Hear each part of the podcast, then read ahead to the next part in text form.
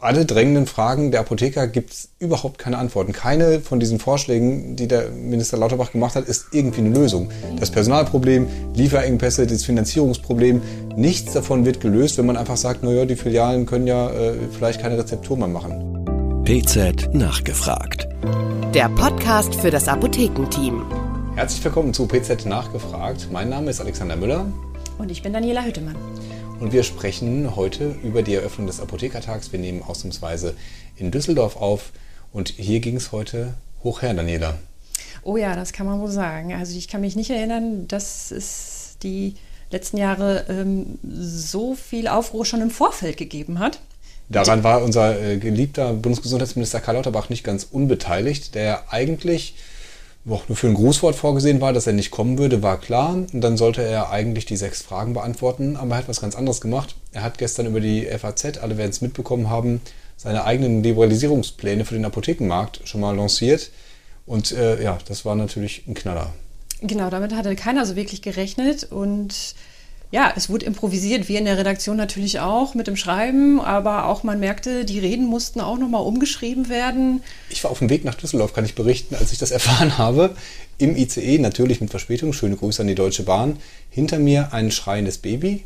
Liebe Grüße an den Vater, der sehr äh, fürsorglich das Ganze probiert hat, in den Griff zu kriegen. Er tat mir auch leid. Ich tat mir aber auch leid, weil ich gleichzeitig äh, über Herrn Lauterbachs Pläne schreiben musste. Ja, und du hast es gesagt, heute natürlich beim Apothekertag wurden auch, äh, wurde der Plan komplett umgeschmissen. Ähm, sag's, mal, sag's mal konkret, was. Äh naja, man, man konnte natürlich nicht die vorbereiteten Reden halten, wie sie gedacht waren. Und ähm, es ging ja schon los bei der, mit, der, mit der Eröffnung der Expo Farm, die vorher noch stattfand. Ähm, da hat der Herr Hubmann äh, schon gesagt, also der DAV-Vorsitzende, dass es eine Kriegserklärung von Lauterbach an die Apothekerschaft sei, ja. jetzt mit solchen Vorschlägen um die Ecke zu kommen. Danach gab es ein Donnerwetter von Karl-Josef Laumann, Minister hier in NRW. Genau, Gesundheitsminister. Und Volkstribun mal wieder, ne? Also der kann, der, der kann das ja einfach. Ja, ja, also er, er, also so ein polterner Westfale, würde ich sagen. Aber, Mag ich. genau, aber also er hat sich ganz klar, also für eine starke Mitte der Gesellschaft ausgesprochen. Also ein starker Mittelstand macht das für ihn aus mit viel Freiberuflichkeit. Und das Inhaber halt geführte Apotheke, genau. Genau, die ja. Apotheker auch dazu. Und das möchte er auf keinen Fall geschwächt sehen, weil er sagte auch, ich spreche lieber mit euch. Also er hat auch die Apothekerschaft geduzt. Na klar, Sauerl sauerländisches Vordu, sagt man. Genau. Also ich spreche lieber mit euch als mit Großkonzernen. Ja, recht hat er. Ja, nur der Lauterbach sieht es anscheinend ein bisschen anders. Ne? Ja, ich finde, da merkte man deutlich den Unterschied äh, auch zwischen diesem so ein bisschen entrückten Lauterbach und eben dem, äh, dem Laumann, der irgendwie weiß, wo er herkommt und wer auch weiß, was es bedeutet, in einer Sozialgemeinschaft zu sein, wo es eine Apotheke vor Ort gibt, die jeden kennt, äh, die einfach da verwurzelt ist. Und genau daran sägt natürlich so ein Lauterbach, wenn er mit Vorschlägen kommt, wie äh, Apotheken Strukturen mit fünf, mit sechs äh, Apotheken, wo man halt irgendwann diesen Bezug gar nicht mehr haben genau, kann. Genau, also ich meine, das ist ja noch am, am Dienstag in der FAZ hieß es ja nur, ähm, das Mehrbesitzverbot irgendwie soll weg oder ausgeweitet werden. Also er hat es dann heute präzisiert. Also es sollen ein oder maximal zwei Filialen mehr sein, als jetzt im Moment schon möglich ist. Mhm. Und er hat noch betont, ähm, dass das auch weiterhin Apothekeninhaber geführt sein soll. Also das böse F-Wort Fremdbesitzverbot hat er nicht in den. Er wurde ja darauf mehrfach angesprochen, hat immer gesagt, er wäre da nie dafür gewesen weiß ich nicht, da müsste man auch noch mal in die Archive gucken. Ich ja, da definitiv. Andere Erinnerungen. Er, er, hat sich auch ein bisschen gegen den Arzneimittelversandhandel ausgesprochen. Also er festnageln ließ er sich jetzt auch nicht. Auf nichts. Ne? Ne? Also die Pläne waren vage im Vorfeld. Ähm, die Erklärungen heute waren vage und natürlich Fremdbesitz ist irgendwann eine relative Sache. Das ist ja in der Diskussion auch deutlich zur Sprache gekommen. Wenn man jetzt als neuer Inhaber sich niederlassen möchte und ist in einem Umfeld, wo jemand äh, sechs Apotheken betreibt, erstens, wo ist die persönliche Führung dann tatsächlich noch in so, einem, in, in so einer Minikette und zweitens, in welche Konkurrenzsituation wirft man auch den Nachwuchs? Und wie sollte das jemals von der Finanzierung her stimmen? Also, wobei ich tatsächlich den Oberknaller fand, also wenn man jetzt sagt, okay, wir erhöhen jetzt die Zahl von vier auf sechs Apotheken, aber die, die, Filialen müssen nicht mal mehr von einem Apotheker geführt werden. Also, das war ja der nächste. Das äh, finde ja. ich den Oberknaller. Also man er möchte anscheinend PTA da hinstellen, die den ganzen Laden irgendwie rocken, zwar ohne Labor, ohne Rezeptur. Und im Zweifel dann die Inhaberinnen per Teleformazie dazuschalten. Genau, aber wo, ich, wo wir uns auch schon gefragt haben, es gibt doch gar nicht genug Personal, soll sich dann ein Apotheker in alle Apotheken gleichzeitig schalten und wenn da ein Patient eine Frage hat, äh, ja, nee, der ist gerade im anderen Gespräch auf der anderen Leitung oder. Also das war das Frappierende auf alle drängenden Fragen der Apotheker gibt es überhaupt keine Antworten. Keine von diesen Vorschlägen, die der Minister Lauterbach gemacht hat, ist irgendwie eine Lösung. Nee. Das Personalproblem,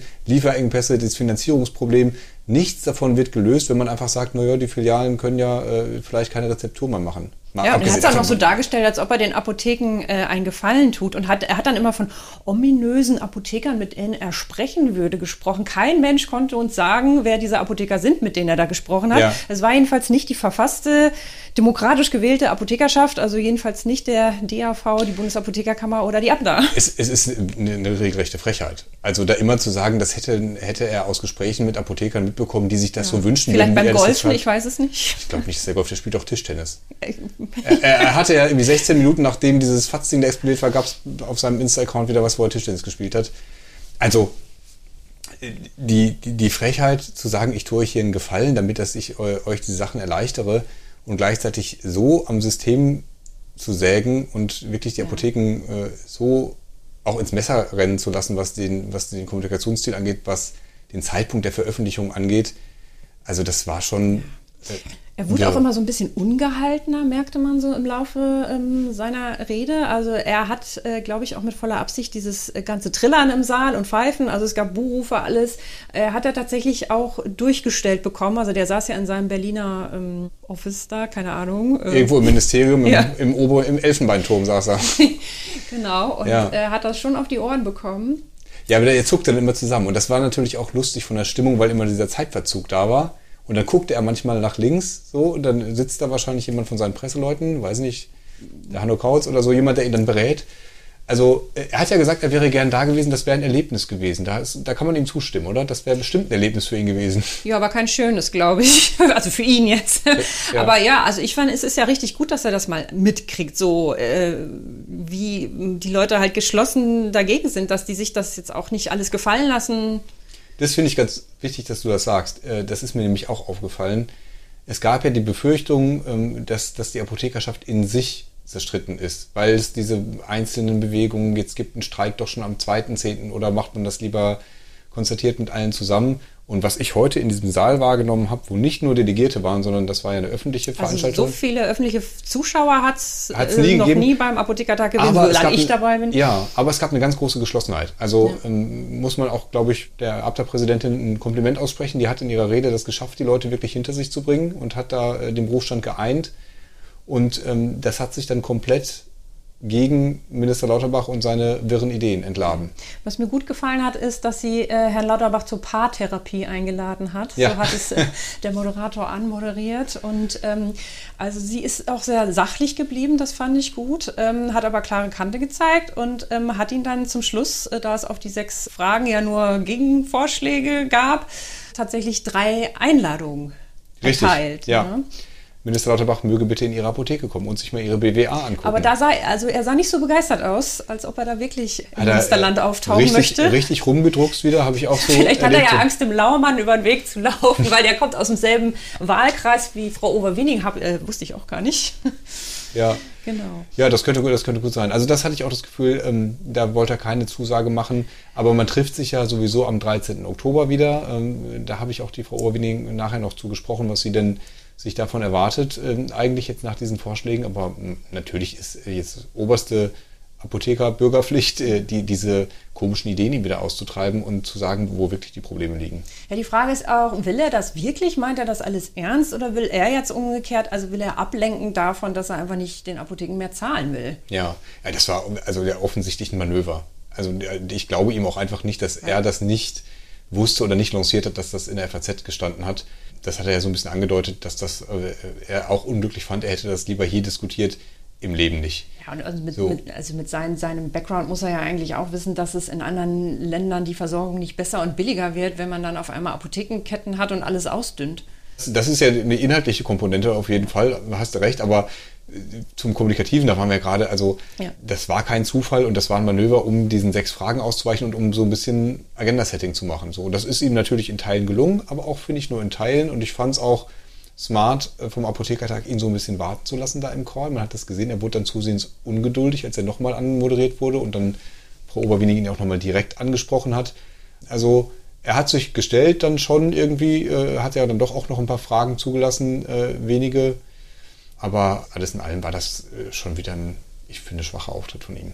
Ja, definitiv. Und vor allem, ähm, ja, zum Honorar hat er ja eigentlich nicht wirklich was gesagt. Also ja, er hat gesagt, dass er sich vorstellen kann, die Apotheken besser zu vergüten bei Präventionsleistungen, bei all diesen Sachen, aber beim aber nicht in der Grundvergütung. Ja, im Gegenteil. Er hat ja gesagt, dieses Kaufmännische, das ist nicht so, wie ich mir das vorstelle. Ja, das war sehr vage. Ja, das, aber äh, mir schwant nichts Gutes. Ja, also das ist auch nicht so, wie der Apotheker sich das vorstellen, kann man ihm zurückrufen. Ähm, hoffentlich denken das beide in die gleiche Richtung.